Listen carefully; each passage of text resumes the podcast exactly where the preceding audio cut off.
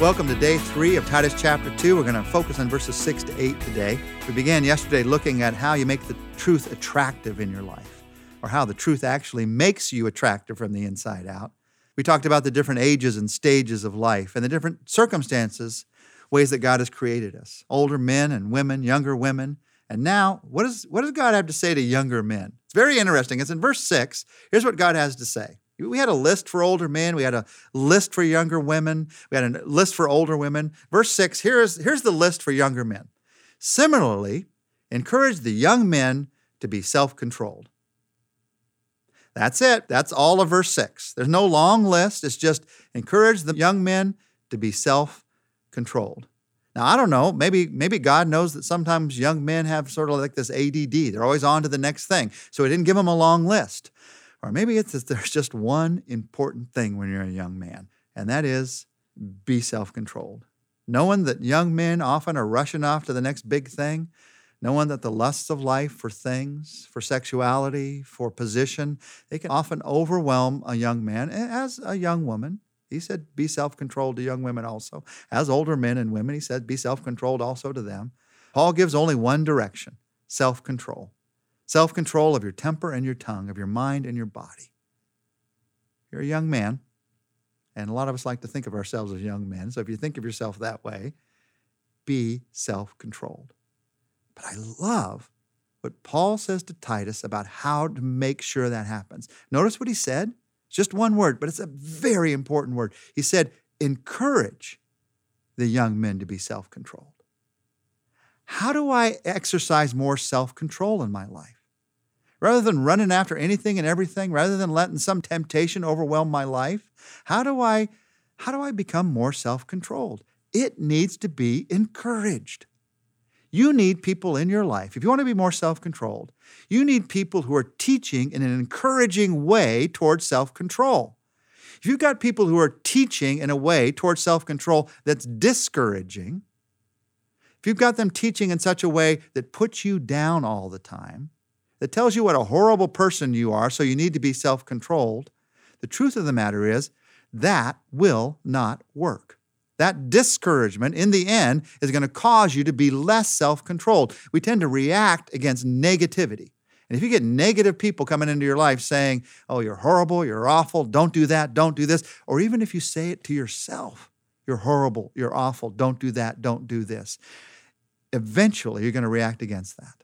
And eventually you're going to find that instead of that helping you to become more self controlled, you're going to become less self controlled. You're going to revolt against those kinds of negative words in your life.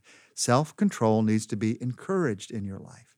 So you find teaching that helps you to be self controlled, that is encouraging. You find people that help you to be self controlled because they are encouraging. Now, they don't encourage you to be uncontrolled. There's a lot of those kind of people. They don't, they don't encourage you towards sin or encourage you towards selfishness. No, you find people in your life that encourage you to live out the kind of life that God's given you to live. They don't put you down, they don't judge you, they encourage you.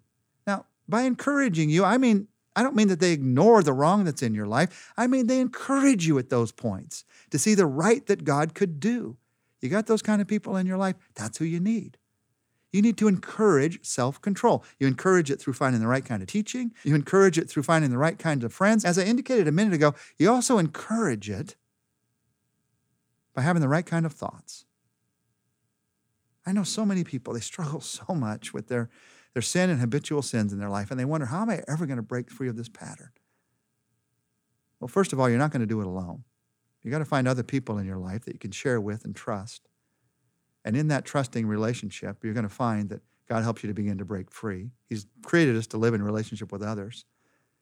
But secondly, you're not going to do it by telling yourself in your mind what a terrible person you are again and again and again and again. No. What do you do? The scripture says you set your mind not on your sins, you set your mind on what is good. Philippians 4, verse 8, what is good and honorable and right and pure and lovely. Whatever's of good report, whatever's excellent, whatever's worthy of praise, that's what you set your mind on. And when you do that, then you are encouraged toward self control. That's just one word in verse 6. It's one of the most powerful words in all of Scripture. one of the most powerful words for life change. It comes by encouragement. Now, there's another powerful word in verse 7. It comes by encouragement, and change also comes by example. You need both. Verse 7 to 8. In everything, set them an example by doing what is good. In your teaching, show integrity, seriousness, and soundness of speech that cannot be condemned, so that those who oppose you may be ashamed because they have nothing bad to say about us. Paul says, set them an example by doing what is good. Encouragement is empowered by example. In your teaching, he says, show integrity and seriousness and soundness of speech. But that all begins with an example. Titus is a young man. And so Paul writes as he's helping young men to grow in the faith, and he says, give them a good example. Give them a good example by you yourself doing what's good. Do the right thing in your life. Do the good thing in your life by God's power in your life. And let that example work in your life. So, my question in my own life, my question for your life, whether you're a young man or, or you're a young woman or an older man or an older woman, we all need this. Who do you have in your life that's encouraging you towards faith? Who do you have in your life that's an example to you of faith? Without that, you will not grow in faith. I will not grow in faith. As I look back over my life, any growth that's happened in my life, I'm grateful that God has worked to grow me patiently so many times. It's so many times three steps forward and two steps back, but at least you're making progress. I can say without a shadow of a doubt, any growth that I've seen in my life, it's been because I've been around other people who are growing, who are an example to me of growth and an encouragement to me in growth. You have to have it. You have to have it in your life. And he says, Paul says to Titus, as you're doing this, make sure that you're also teaching this. Teaching is also an example. So you teach with integrity, as an example, with seriousness, with soundness of speech. So you can't be condemned. Say the right things so that people can't say, oh, the word of God means nothing because it means nothing to him. It's just a joke to him, it's just a joke to her. I'm not saying we can never be humorous. I think we should be. Jesus told jokes at times. He was humorous, he knew how to laugh. But I'm saying we can never be flippant. You're never flippant about God's word, about God's truth. You always see the seriousness of it. You always see the serious joy of knowing Him and what that's all about. That's what it means to be an attractive young man. So we've talked about it all attractive young man, young women, older man, older woman. But as we walk through this, Paul has said again and again, I hope you've noticed that there's a reason for this living an attractive life, and it's not just for you. It's not just for you. It's also for the people that are watching you. And if you don't think somebody's watching you, you're dead wrong. There are people at your work, there are people in your family, there are people in your neighborhood. They're watching. They know. They know that you're a follower of Jesus Christ. And Paul says in verse 5 live in this kind of way so that no one can malign the word of God. If we just read in verse 8, he says, live in this way so that those who oppose will be ashamed because they have nothing bad to say about you. In verse 10, we're going to get to, he's going to say, live in this way so that you can make the teaching of our Savior attractive. He's really talking about living the kind of truth that only God can only God can put into your life. And you do it not just for you. Sometimes we we can live the truth selfishly and we think it's just about my growth. I've found that in the end that can be self-defeating. Because if it's just about my growth, at some point I, I, I think, well, you know, I, have made some progress, maybe enough progress. Maybe I can rest now on the progress that I've made we have an amazing capacity to be kind to ourselves in those moments. I talked a moment ago about those who are unkind in their thoughts to themselves, and a lot of us do that. I found that more of us tend to be overly kind to ourselves and our thoughts, and we rest on the past rather than looking towards the future. Paul says it's not just about you, it's also about those people that are around you. So, not out of a sense of guilt, not out of a sense of shame, but out of a sense of opportunity out of a sense of love. You live this kind of life so they can have this kind of life as well. I want to be example to them that draws them to faith, not draws them away from faith. That's what he's talking about. So as we pray today, I want to pray for two things.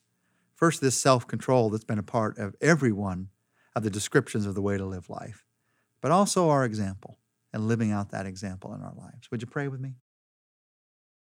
And just pray, Jesus, help me to be self controlled not based on my power, but your power. And help me to find in my life, or to refresh in my life, those people, those things, that teaching that encourages me towards self control and that's an example to me of self control. I need the encouragement, I need the examples. And then, Lord, help me to be an encouragement. Help me to be an example to someone else. It's, it's almost beyond belief sometimes that you could do that through my life because I see so many of my faults. But I know, Jesus, that you're in me.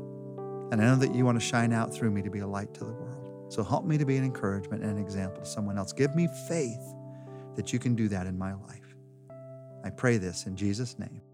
Amen. Tomorrow, we're going to take a bit of a turn and we're going to look at the truth about what the Bible says concerning slavery.